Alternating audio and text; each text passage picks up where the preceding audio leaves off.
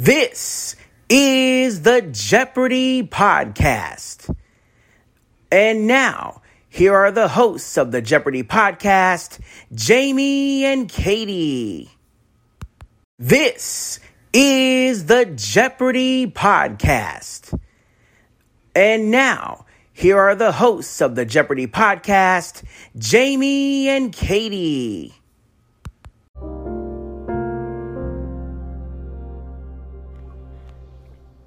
Everyone. This is the Evil Chocolate Cookie bringing you today's edition of the Jeopardy Chronicles. We'll only have five more of these game reactions before the season is over because this time next week I'll be sitting here waiting for whenever the new season starts, which we really don't know right now because everyone's on strike, which I understand. I'm just saying we just don't know anything right now. But yeah, we're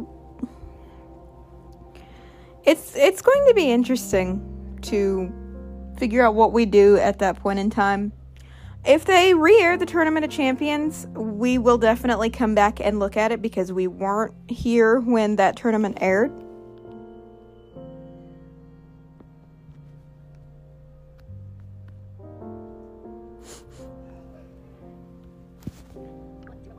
So if if they air that, we will definitely come back. But anyway, on to today's game. So we had our returning champion Nick from yesterday. And our challengers were Ben and Taylor. And let me tell you, these contestants had interesting stories, although I've already jumbled up who did what. We had one contestant who has lived pretty much everywhere and could probably use that uh, old country song "I've Been Everywhere" as their theme. I don't mean to be rude, but that's what I thought of. And we had another contestant who was given an autograph from Ken Jennings and became the coolest kid in school. I can't remember what our uh, champion story was right off the top of my head. I just read it, but I was also looking at the summer rerun schedule, which looked like gibberish. But what I have to say about today is it was very underwhelming, I must say. Like, I'm not trying to bash contestants, I'm not. But this was one of the worst games in terms of stats and questions being answered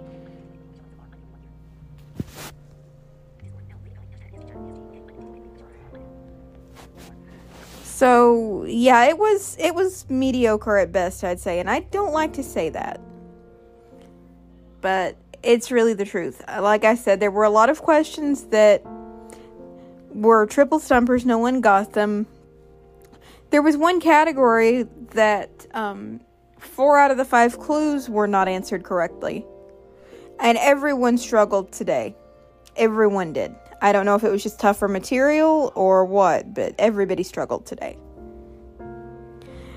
Um, in the end, once we got to Final Jeopardy, Taylor was the only one of the three to get the question correct and doubled up to win with 10,000 plus dollars. So, altogether, it was a very low scoring game today. And like I said, I don't know if it was just tough material if the contestants all happen to be having off days at the same time. But honestly, I was not impressed by this game.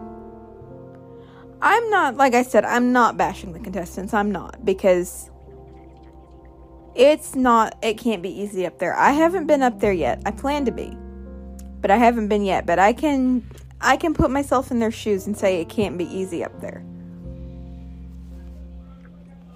So, yeah, I'm not going to diss the contestants. I'm going to diss the material and that kind of stuff because that, that honestly, that had to be it. Some of the clues were simple enough, but most of it was like those first few weeks we were taping where the material was ridiculously difficult. That was Masters level material, Tournament of Champions level material. That was not regular game material, people. Just come on, seriously.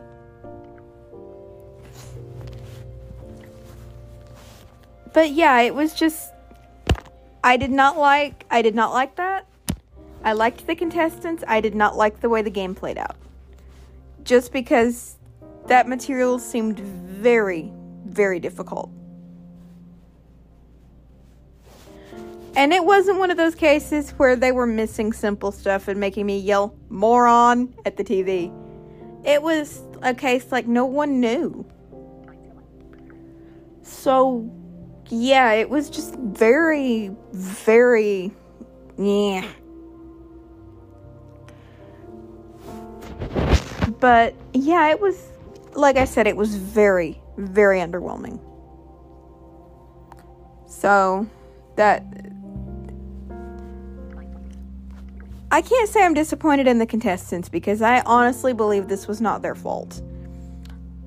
I'm disappointed in the producers letting material like that into the regular game. Like I said, that is Masters level and TOC level material that we had.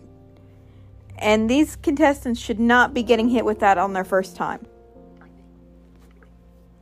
So that's really what I have to say today. I'm I'm sorry for being so negative toward the game in general. I don't like to do that. But seriously, some of that material was ridiculous. Anyway, that's really all I've got for today because I don't want to hurt anyone's feelings, especially not the players. I don't. But I do want to remind you that next Wednesday night I could possibly be late because I have to do an interview. And I want you to stick around tomorrow for a very special spotlight. And if you have Clubhouse, my Jeopardy Club will be hosting an event from whatever time I get up and get my stuff done tomorrow morning until about 1:30 p.m. Uh, Eastern Time. We will be holding a birthday party for someone who will not be there because if they show up, they can have the club and I am leaving. But other than that, I'm going to say I'm going to say bye-bye for the day. I will see you folks tomorrow. And as Alex would say, so long everybody. This is Jamie T speaking for the Jeopardy podcast, an Evil Chocolate Cookie production. This is Jamie T speaking for the Jeopardy podcast, an Evil Chocolate Cookie production.